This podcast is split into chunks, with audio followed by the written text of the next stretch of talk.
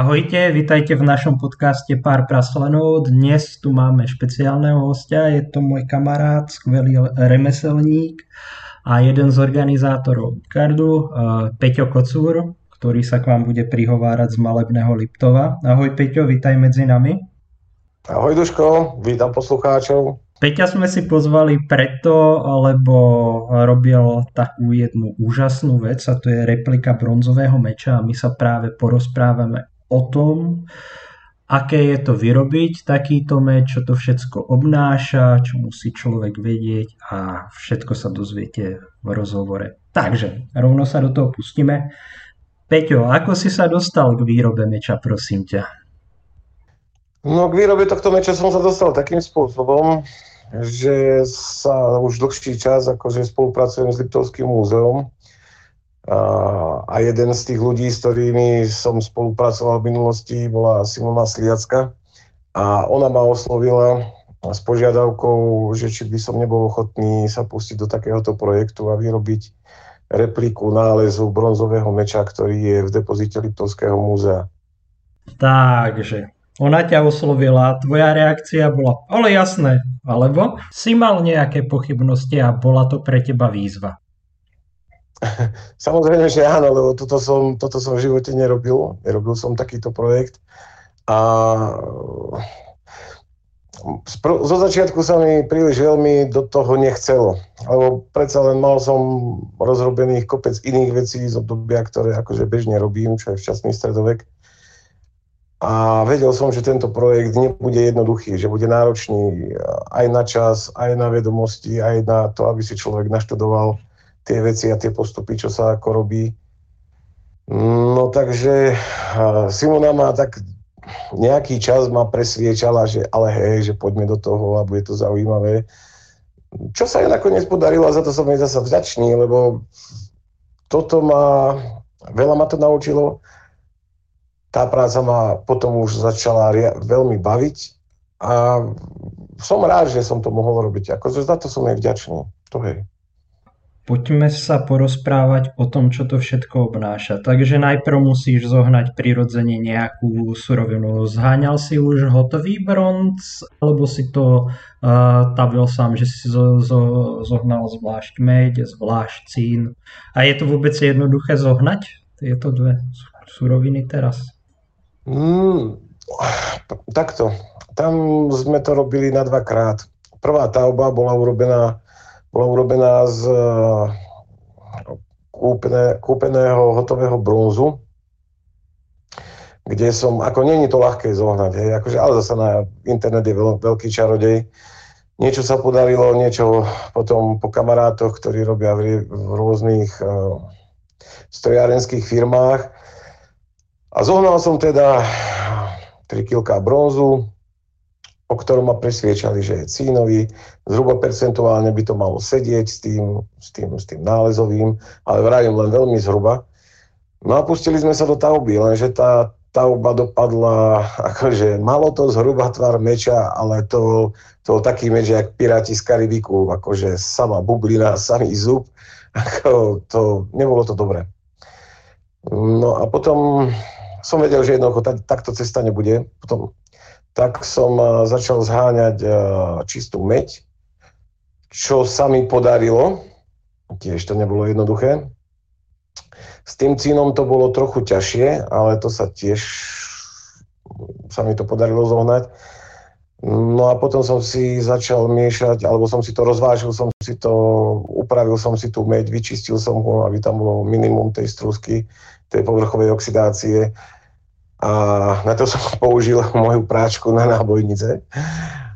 A potom, potom som si namiešal ten bronz vlastný. A tam je to, v tomto už, o to je tá replika sa bližšie, sa viacej podobá tomu, tomu originálu, lebo som si namiešal bronz, ktorý je na rukoveti je 8%, na čepeli je 10%.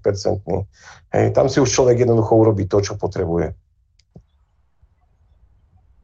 Takže, takže tam sa ešte líšia aj pomery, čo sa týka zloženia čepele a rukovete u toho? Áno, lebo uh, ja som potom hodne konzultoval s Radekom Kedarom. Uh, pri výrobe tohto, tohto meča. Uh, tie poznatky, ktoré má, prečo len, predsa len on je oveľa skúsenejší v tomto. A ja som mu veľmi vďačný za to, že za to všetko, čo mi bol ochotný povedať, pomôcť, poradiť. No a on má k dispozícii nejaké tie, nejaké tie rozbory tých, tých mečov. No a po konzultácii s ním som sa dozvedel v podstate, že, že na tej rukoveti je ten bronz mekší a logicky na čepeli je čosi tvrdší. Ja ti len doplním, že ako nemu, nemusíš byť smutný, pretože zohnať práve cín, tak to bolo umenie aj v dobe bronzovej, aby poslucháči vedeli. Um, ale čo sa týka samotnej medi, to není až taký problém, ako zohnať bronz, ktorý najznámejšie tie ťažiská boli v Cornwole, potom bolo niečo v Afganistáne. Niečo sa ťažilo v Turecku, to mali chetiti pod palcom, ale bolo to zhruba na spotrebu, ja neviem, jedného mesta. Ale aj to sa oplatí, takže skutočne to bolo pomerne ťažké a vypadá to, že nejaké ložiská mohli byť ešte v Českej republike, to sa momentálne skúma. Takže nemusíš byť z toho smutný, bol to problém už vtedy. Môžem sa ťa spýtať, e, čo ti vlastne ten cín v tej zliatine, ten pomer e, v tej zliatine ovplyvňuje? Je to práve tvrdosť? Áno, ovplyvňuje tvrdosť, akože kvôli tomu to podľa mňa aj oni riešili týmto pomer, týmito pomermi a keďže bol ten cín vzácný, tak na tej rukoveti tú tvrdosť takú vysokú nepotrebuješ. A na druhej strane, podľa mňa, oni z veľkej časti tie rukovete bohato zdobené zdobili až e, v podstate tie odliadky a nie tú formu, respektíve to kopito, tak uh, ľahšie sa ti do toho rie. Lebo ja keď som opravoval rytie na, to, na tých odliadkoch, tak e, ako ten bronz rie sa, rie sa o dosť ťažšie, ako by si človek myslel, že to je jednoducho nejaký neželezný kov, ktorý je meký a v podstate do toho tlačíš čokoľvek alebo vyrieš čokoľvek ako do vosku, ale Áno, ten bronz to je veľký čarodej, to, to, to ťa vyškolí. ja som si potom rydla len vybrúsil z radeka, skúšal som tam rôzne uhlí nábrusu a človeka ako postupne to naučí, ako, ako, ako s tým pracovať a ako, ako dosiahnuť ten výsledok, ktorý je žiaduci. Uh, ale vravím, je to, je to veľmi zaujímavá práca a veľa poznatkov človek pri tom získa. Ako ono to muselo vypadať úžasne aj práve v tej dobe bronzovej, keď prišiel nejaký taký ten, nechcem povedať kováč, ale práve ten človek, čo vedel s tým manipulovať a tak a naraz zoberieš v podstate dva kamene, dva šutráky a niečo z toho spravíš. To vypadá až tak magicky. Dobre, pokra- postupme ďalej. Potom ďalší logický krok, čo mne príde, je vyrobiť formu. Nemýlim sa? Mm, áno, ale my sme začínali tou formou ako postupne, že najskôr sme vybrali meč z depozitu, ktorý bol čo najmenej poškodený a bol kompletný, lebo tých mečov v Liptovskom múzeu je celkom hodne, celkom hodne veľa. Niektoré by sa dalo povedať, že majú aj krajšie zdobenie na rukoveti, ale nie sú zachované v takom stave, aby sa z nich dal zrobiť odliatok. Takže vybrali sme ten meč, no a potom sme, sa, potom sme urobili ten odliatok toho nálezu, toho originálu. Ten som robil do lukoprénu. To mám skúsenosti zase ešte kedysi dávno. Keď som modelárčil, tak som robieval formy rôzne na lietadielka, na motory a. Tam som používal lukoprén. Takže som urobil v podstate odliatok touto istou technológiou. Natrel som, natrel som ten nález, konzervantom takým. A no, urobili sme najskôr jednu stranu po dĺžke toho, toho meča. A zaliali sme to lukoprenom, nehali sme to odstáť 1-2 dní, potom sme to otočili druhú stranu a takto bol v podstate v lukoprene uchovaný 100% e, odliatok toho nálezu. No lenže keďže sme chceli liať zvlášť čepel a zvlášť rukoveď, keď to vytuhlo, keď bola vytuhnutá tá forma, tak e, som ho rozdelil, rozrezal som ju a dorobil som ten, ten bodec, ktorý je v podstate schovaný v tej rukoveti, to som dorobil z vosku a dolial som ten zvyšok tej formy, aby v podstate odlialo tú čepel tak ako v celku. No a takto boli formy pripravené na to, na to, aby sa dali robiť voskové odliadky. Tie, e, potom som urobil tie voskové odliadky a následne som robil formu na odlievanie už e, bronzom a tam bola zmes, e, zmes antuky, a sádry 60 ku 40 a taká z, zroteného, z hustého zroteného pletiva sa urobila klietka, aby tá forma teplotou, však ona sa deformuje, aby bola tá deformácia čo najmenšia, aby to, to odlievanie vydržalo. Tie formy, tie formy som uh, nechal najskôr vyschnúť na slnku, no v tieni na slnku, v takom polotieni, aby to schlo, lebo tam je strašne veľa vody. A potom som ich nehal v jednej keramikárskej dielni e, vypáliť, čo nebolo jednoduché, lebo nájsť niekoho, kto má takú veľkú pec, aby tam e, dal takmer metrovú, nie jednu, takmer metrovú formu. A ešte niekoho, kto je ochotný takto experimentovať so svojím majetkom, tak to nebolo až také jednoduché. Chvála Bohu, našli sme jednu pani Mikuláši, ktorá má takúto dielňu teda blízko Mikuláša. A v tomto, v tomto nám strašne veľa pomohla, že bola taká ochotná. Aj keď počas toho výpalu tých foriem mi v panike začala volať, že ideme končiť, lebo že to strašne dymí a smrdí a kadečo. Ale zasa od, istého, od istej teploty potom ten vosk začal voňať, toho dymu bolo čoraz menej, tak potom už bola spokojná. Ja myslím, že aj ona bola rada, že sme to nakoniec oddiali u nej na dvore, lebo bol to pre ňu takisto zážitok. Takže to obsahovalo aj nejakú pyrošov, podobne ako koncert Rammsteinu. Chcem sa ťa spýtať, ty si tam spomenul Antuku. Prečo zrovna si sa rozhodol pre použiť Antuku na výrobu tej formy? Chápem tú sádru, ale tá Antuka by ma zaujímala. Tá Antuka je tam kvôli tej teplote, lebo tá sádra ako taká samotná e, v tej teploty by tá forma by to nevydržala.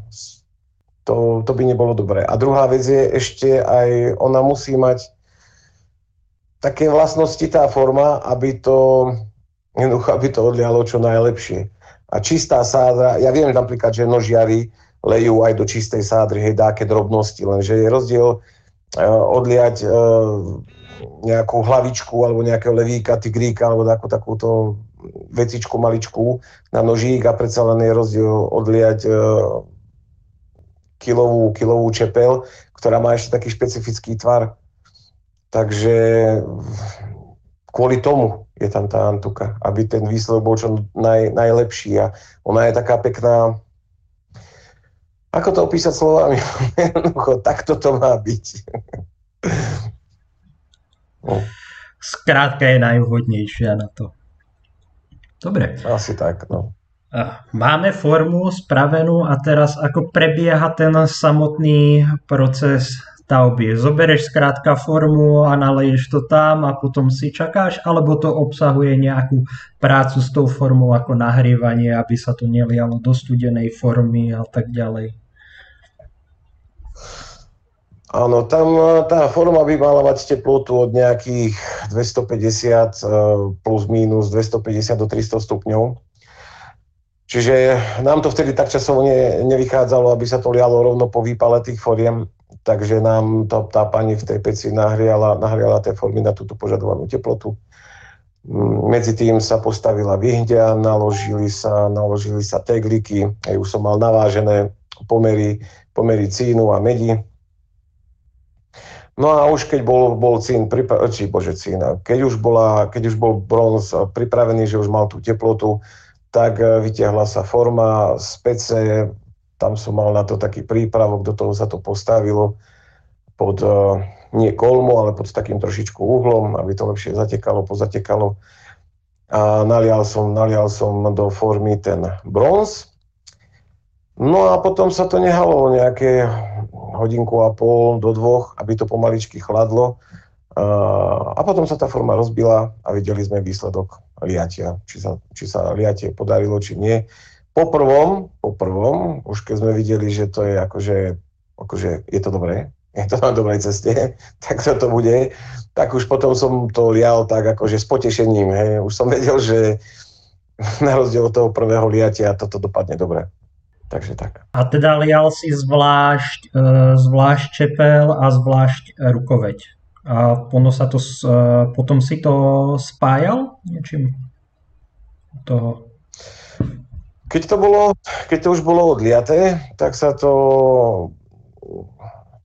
povrchovo sa to upravilo, prebrúsilo sa to, odstránili sa tam také náliadky, lebo ono takto, keď máš tie formy takto pekne nahriaté, tak ono pritom aj tak ten, ten rozdiel teplot urobí miestami také maličké prasklinky v tej forme.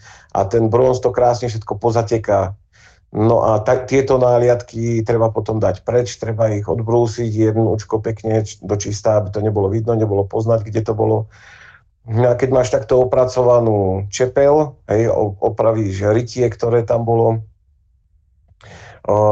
a potom, keď máš odliatu takto rukoveď, očistenú, hej, opracovanú, tak e, sa to e, spojí, hej, vloží sa, vloží sa tá čepel do tej rukovete a tá je spojená dvoma nitmi. Hej. Tie nity som si z toho zvyškového bronzu e, niečo, niečo trošku poklepkal, pokul, niečo dobrúsil, tak aby to bolo tak, ako to má byť. Hej, že ako, aby sa to podobalo, tie nity, aby sa podobali čo najviac tým, čo sú na náleze. Robil som ich z, tej, z tých naliadkov toho tvrdšieho bronzu, nie z toho mekého, čo bolo, čo bol z rukovete, ale z, z čepele. Ináč tam aj potom, keď je ten meč vložený, tak vidno ten rozdiel farby, hej, že tá rukoveď, ale keď je to čerstvo pobrúsené, ono keď to už chytí tú svoju patinu, tak uh, už to až tak nie je poznať, ale keď je to čerstvo opracované, obrúsené, hej, prebehnuté tou húbkou, tak uh, vidno, že tá rukoveď je červenšia, chlpoček, a tá čepel je, má menej tej červenej, tak viac do žltá, hej, alebo do zlata. Ako dlho si sa v podstate v úvodzovkách, samozrejme v úvodzovkách, trápil alebo bavil s výrobou tejto, tejto repliky? Koľko ti to zožeralo času? To, je, to sa nedá tak presne povedať, pretože tento projekt trval takmer pol roka, viac ako pol roka tuším, ale ono to tak, že to nebolo to stále. Najskôr sa robila forma, potom sme chvíľu stáli na tom, že bol problém zohnať uh, také tegliky, aké v tej veľkosti, aké sme potrebovali, hej, kilovky. Uh, potom nevyšlo to prvé liatie a tam dosť veľa času potom zabralo to, že ja som si zháňal čo najviac informácií, lebo ani na internete nikde nenájdeš, e, aspoň mne sa to nepodarilo, že tam máš nejaký návod a takto si odlieš repliku bronzového meča. To sa nedá. Musel, musíš zháňať, musíš sa pýtať, musíš hľadať ľudí, ktorí sú ochotní ti niečo, niečo k tomu povedať a potom takto si skladáš nejakú mozaiku a tá ti začne spolu hrať a mysl, získavaš v sebe presvedčenie, že áno, takto sa to dá. Hej? Akože nikdy som nemal chuť, alebo nepovedal som si, že to vzdám, lebo to bola pre mňa veľká výzva, pre mňa osobne, ale, ale bolo to, to štúdium a to zbieranie tých informácií, ako to urobiť v takýchto podmienkach. Uh, bola to veľká výzva, ktorú som chcel som to dotiahnuť do konca, hej, do zdárneho konca. Takže tam toho času, vieš, večer večer si tak nepozeráš televízor, alebo ja neviem, nečítaš knihu, alebo nie som v dielni, že by som tam dačo šmudlichal, ale zháňaš, googlíš, pýtaš sa, komunikuješ s niekým, hej, vďaka Bohu, ja mám dosť veľa kamarátov, ktorí sú archeológovia, samozrejme aj ty Duško, hej, takže jeho sa spýtaš niekoho, či ťa, alebo ti odporúči dáku literatúru, potom nejaký, nejak, zase mám kamarátov, chvala Bohu, ktorí sú aj metalurgovia, aj ten ti niečo poradí a tak, takže, ale to gro tých vedomostí, ktoré mi k tomu pomohli, aby som to odlial, mi poskytol Radek Kedar, hej. Takže ten čas, ten čas zbierania tých poznatkov, by som povedal, pre mňa osobne bol dlhší, ako potom tá, tá manuálna výroba toho. Lebo vieš, ako tú formu, keď robíš, Dobre, to ti zabere namiešanie sádry, antuky a na osievanie si toho a teda, tak to máš ja neviem, pol dňa, tri štvrte dňa, hej. Ale potom to, ako prísť na to, ako to vôbec spraviť, to, to, to trvá, v tomto prípade to trvalo dlhšie. A keby, že ti teraz, keby, že sa bavíme hypoteticky, že ja neviem, donesiem ti 10 kg bronzu, 2 kg cínu, skrátka, že máš nachystaný bronz, cín, máš e, zajednanú dielňu na vypalovanie, že je skrátka všetko pripravené. Za koľko by si bol, ak, za aký zhruba časový úsek by si to bol schopný vyrobiť ten meč do toho finálneho produktu, teda aj s tým prebrusením a tak ďalej. Bavíme sa v otázke dní alebo týždňov? To odhadom tak 3 týždne do mesiaca by sa to dalo. Lebo akože tam zase sú nejaké veci, ktoré ty neurýchliš. Akože to prirodzené schnutie tej formy, e, to máš tak minimálne týždeň. Hej? Lebo ty to nemôžeš hneď bacnúť do tej pece, lebo ti upoškobe. Aspoň pri tomto postupe, ktorý som, ktorý som urobil ja. Ktorý som zvolil ja. Možno, že keby sa to lialo do nejakej pieskovej formy, alebo nejakým iným spôsobom, tak by sa to dalo urýchliť. Len jednoducho tie veci nejaký čas e, vyzrievajú, tuhnú a to, a to už to neoklamiš. Ja sa pýtam aj preto, aby si poslucháči mohli predstaviť, že v podstate v minulosti, tak keď, keď si zohnal človeka, keď si chcel meč, zohnal si človeka, ktorý, ktorý ti to spraví, tak neboli len tie samotné náklady na tú surovinu, ale potom aj na držanie toho človeka. Preto som sa ťa pýtal napríklad mesiac živiť e, niekoho navyše tiež nie lacná záležitosť. Takže aby vedeli. Dobre, ty máš skúsenosti aj s prácou so železom. To väčšina ľudí, čo robí ranný stredovek, zrejme vie. Dosť slávne sú tvoje repliky pri z Bojnej napríklad. A ja sa ťa spýtam, je to veľký rozdiel pracovať s bronzom a pracovať so železom? je to, je to obrovský rozdiel. Aspoň pre mňa, pre mňa to je úplne iný, iná práca, ten materiál sa chová ináč. Aj iné, iné prípravky, iné, iný vercek potrebuješ na to, keď robíš so železom, iný, keď robíš s bronzom. Je to iné, ale zase je to krásna robota. Ja ti poviem, Dušan, keby sa teraz našiel niekto, kto by chcel, dajme tomu, typovú škálu týchto bronzových mečov, tak a pokiaľ by to nebolo také, že to chce do týždňa, ja by som sa na to dal. Lebo tie meče, čím viacej sa o ne zaujímaš, čím viacej sa si ich pozeráš a tak, oni sú úžasné. Akože ja nevrajím, že včasno stredoveký meč nie je krásny, akože samozrejme, že je aj on, ale je ináč. A tie dva obdobia sú iné, ako či už zbraňami, alebo mm, aj tými rozmermi, hej, alebo tou ako, ako tie zbranie sú vyvážené a teda je medzi tým veľký rozdiel. Či už pri spracovaní, alebo pri tom aj, podľa mňa aj pri tom, ako s nimi pracovali, lebo mňa napríklad osobne dosť prekvapilo, keď som bol svojho času v depozite v Liptovskom múzeu, keď boli ešte tie vystavené meče, meče dole v, uh, uložené, tak keď som to mal v rukách, tak nie, nevrajím, že všetky, ale niektoré, niektoré z nich boli také ostré, že v úvodzovkách holili. A keď si zoberieš, že to je zbraň, ktorá má 3000 rokov, ležalo to takmer celý čas niekde v hline a oni to vedeli takto naklepať, že to vydržalo, ako klobúk dolu.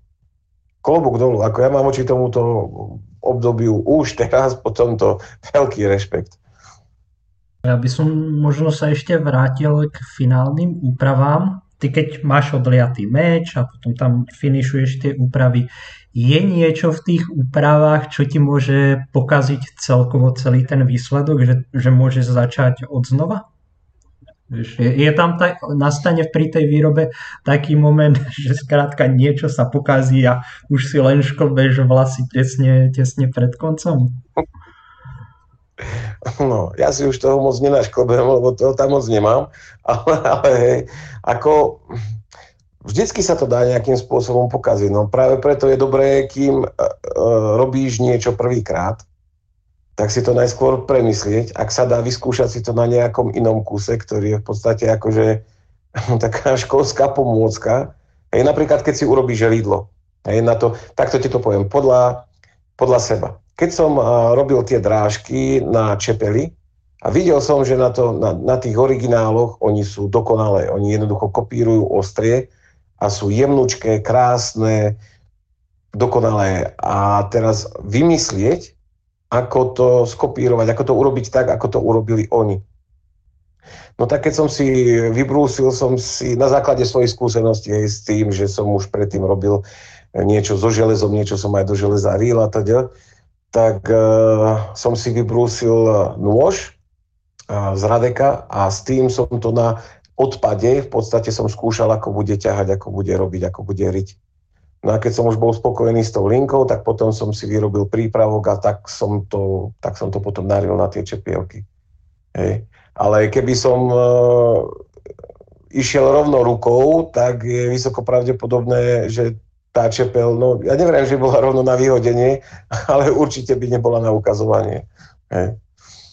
To možno, že tak niekde si v dielničke zaviesiť, že toto som kedysi robil, hej, asi tak. Ono sa to dá zničiť vždycky nejakým spôsobom, keď, keď sa nechováš k tomu s nejakým rešpektom, že radšej si to najskôr pravím, niekde vyskúšať, ako rovno teraz ma čo napadlo, idem to spraviť takto a keď to zmrvíš, potom to už nie vždycky sa to, sa to dá zakamuflovať alebo upraviť. V podstate aj kvôli tomu, ja keď som robil tie formy, tak som urobil formy na tri čepele a tri rukovete, že ak by niečo z toho nevyšlo, ale minimálne jeden musel byť v top stave, aby mohol ísť do múzea. Tak, ako sme sa dohodli. Pýtal by som sa, či po týchto skúsenostiach, čo máš s výrobou tohto konkrétneho meča, aj s tým, čo sa predtým nepodarilo, či ten človek, čo vyrábal v tej dobe bronzovej, či to bola podľa teba, či to bol majster, či to bola majstrovská robota, lebo vieš, odlievali sa aj sekerky a podobné veci, ale skutočne či išlo o nejakú takú vrcholnú robotu, ktorú nedokázal len tak hocaký remeselník. Hm, toto je dobrá otázka, Dušan. Ja som ti akurát včera cestou strelingu na tomto, nad týmto rozmýšľal, lebo tí ľudia museli byť veľkí majstri, ako tí, čo toto robili, to ja si to ani neviem predstaviť, akože robiť to v tých podmienkach, ako to robili oni. Lebo keď si predstavíš, vieš, dobre, meč je jedna vec, ale napríklad aj tu na, podľa toho, čo som počul, tak uh, síce detektorári tie misie tu nás Liptova ako ukradli, odniesli preč, ale že sa tu našli aj obrovské bronzové misy. A teraz, keď si predstavíš, že nemáš uh, tie kadejaké ochranné pomôcky a nahriať také kvantum bronzu a vyliať to do tej formy, tak, aby ťa to nepopálilo, aby si nezhorel.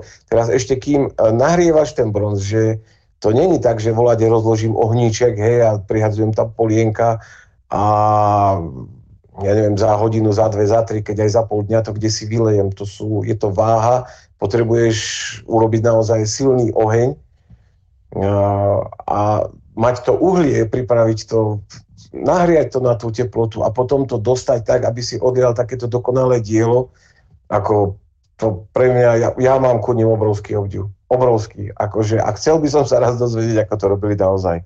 Čo asi, kým nebudeme mať stroj času, tak sa nám to nepodarí. Ale pre mňa to je ako klobúk dolu.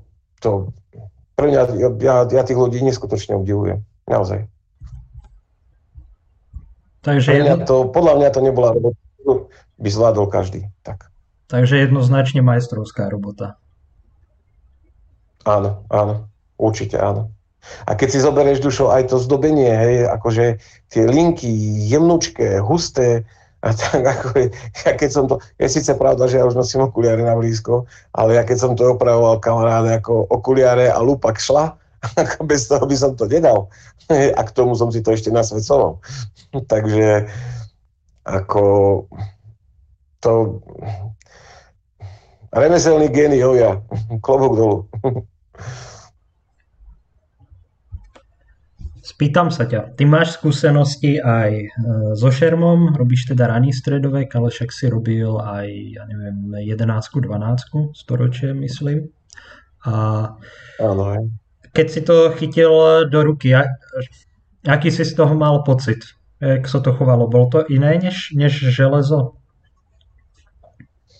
Je to iné. Prvá, v prvej chvíli, keď to chytíš, tak uh, ťa trošku do... ti končí dlaň, za malíčkom tam ťa trošku tlačí tá minca, lebo tá rukoveď je veľmi, veľmi maličká. Oproti to, to vyzerá ako detský meč. V podstate tá rukoveď, to je... Je to malé, hej, ale podľa, podľa všetkého, ako tí ľudia boli, boli fyzicky menší, ako sme my. Takže im to asi sedelo, určite. Akože po tejto stránke, e, to je hneď prvý pocit, že tá rukoveď je menšia, je oveľa menšia. A keď s tým sekáš, ako zasa ja som s tým ako nešermoval zbraňou proti zbrani alebo čosi, lebo tak na to mám moc veľký rešpekt voči tomu. Ale skúšali sme sekať s tým do kapusty a je to iné. Ale na druhej strane, keď to už raz rozbehneš, tým, že to ťažisko je veľmi vpredu, tak e, keď to rozbehneš, ono to sekne samo. Ono ten tvar, ten tvar, ktorý má tá čepel, asi oni veľmi dobre vedeli, že prečo ich robia také, aké ich robia. Jednoducho tam je tá, vrajím, tá kinetická energia, už keď to rozbehneš, ono to pracuje samo. To už je len, to už je len potom, ako ty s tým dokážeš tie seky obracať a, a pracovať s tou zbraňou. A keď, čo som mal možnosť pozrieť sa na tie nálezové, nálezové meče, tak e, ako nejaké záseky, šermiarské záseky, alebo ako by som to nazval, tie zbranie majú krásne čepele čisté tam akurát dole, ako to prechádza do, do rukovete, tak na niektorých sú také kvázi akože pílky alebo zúbky. To netuším, na čo to tam mali tí borci, ale, ale tá zbraň proporčne je iná ako tie, ktoré boli či už v včasnom stredoveku alebo, alebo, alebo v stredoveku ako takom, hej, alebo neskôr, hej, do tých období. Ale táto sa mi páči teraz už viac. Začneš organizovať aj festivaly doby bronzovej od teraz? Dušan, ale to je skvelý nápad. Akože, počúvaj, ako, no, neviem, ako budeme s časom, ale akože toto, tak si spravím taký kostým, už nič mám. a zvyšok. Vidíš to, to by som mohol skúsiť odliať tú prílbu z oného, z, z, bože, tu na, čo to bolo, z Turíka? Či z Lúčok, z Lúčok, hej, hej. Tá, čo je na hrade, tá je z doby. Ale to neviem, či to je presne to obdobie. Ale Te, tak isté teraz, je, že človeka... Teraz by... neviem, Peťo, ako tento nález nepoznám. Je tam, je tam, tam taká bronzová prílba pekná s chocholom.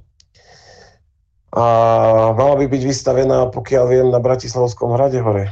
Ako jeden, jeden pán svojho času chcel, aby som mu vykul, ale keď som, keď som zistil, že tá práca s tým bronzom a to praskanie toho bronzu a teda, tak e, do toho sa mi až tak moc nechcelo.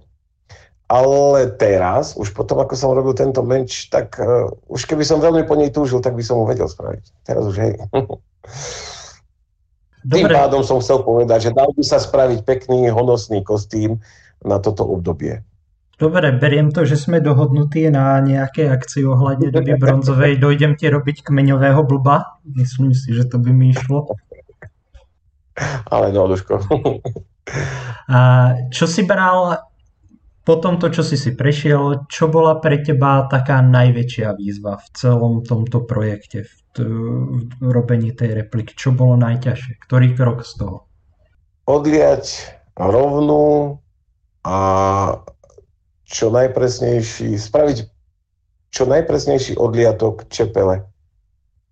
A tak na jeden krát, hej. Lebo ako ja som sa potom časom dozvedel, že že v podstate, že keď tam sú aj nejaké nedoliadky, že sú spôsoby akože moderné, ako sa to dá, dá sa to tam dopracovať a teda, ale urobiť naozaj perfektnú formu, tak, aby fungovala, ako má byť a perfektný odliatok. Akože ten, ten prvý, keď vyšiel, Dušan, keď sa, keď, to, keď sa to rozpadla, tá klietka sa otvorila a tá vypálená antuka zo sádrov sa odtiaľ vysypala. A bol tam ten odliatok. Dušan, to bolo, to bol nejdem ti nadávať, ale bol to veľmi dobrý pocit, akože fakt. To bolo, to bolo, to bolo také, bol to úžasný pocit, hej, že jednoducho, wow, dal si to, alebo dali ste to, a že vieš niečo, čo, čo si chcel vedieť, ale mal si vždy, alebo predtým si mal predtým rešpekt, tak si sa do toho až tak nepúšťal. A teraz si sa posunul si sa niekam. Jednoducho, vieš, zasa, ja, to, ja, to, ja si myslím tak, že čím viacej remesiel človek ovláda, tým viac je človekom, hej. Keď vieš niečo urobiť s drevom, keď vieš niečo urobiť s takým kovom, keď vieš urobiť niečo s kožou, s hen takým kovom, keď vieš urobiť niečo s hlinou a tak, tak že vždy ti to dá taký, taký poznatok, ale aj ako človeka ťa to učí pokore, lebo ty v podstate, kým sa tomu materiálu najskôr nepodvolíš, tak on ťa nepustí, aby, aby si urobil z neho niečo, niečo nie obyčajné, hej. Musíš sa najskôr s ním tak ako keby skamarátiť a potom, potom ti on odhalí, odhalí svoje možnosti, hej, ten materiál a ty sa zase snažíš z nich dostať čo najviac, aby to, aby to prezentovalo to teba. To už neviem, či som sa nezamotal teraz moc. Za mňa, za mňa si to povedal pekne, ako si opisoval, jak, jak sa tá forma ako otvorila, tak doslova som si to vieš ako predstavil a v pozadí taká tá anielská hudba. Ale muselo to, musel, musel to byť e, veľký zážitok aj pre tých ľudí v tej dobe, pretože predsa len keď robíš so železom, tak ty, ty to postupne tvaruješ. Ale tuto, ako si to opisoval, mi to prišlo, že keď sa to otvorí, naraz tam niečo máš, vieš, nie, niečo žiarivé, niečo pekné. Že to musí byť veľmi silný zážitok tiež.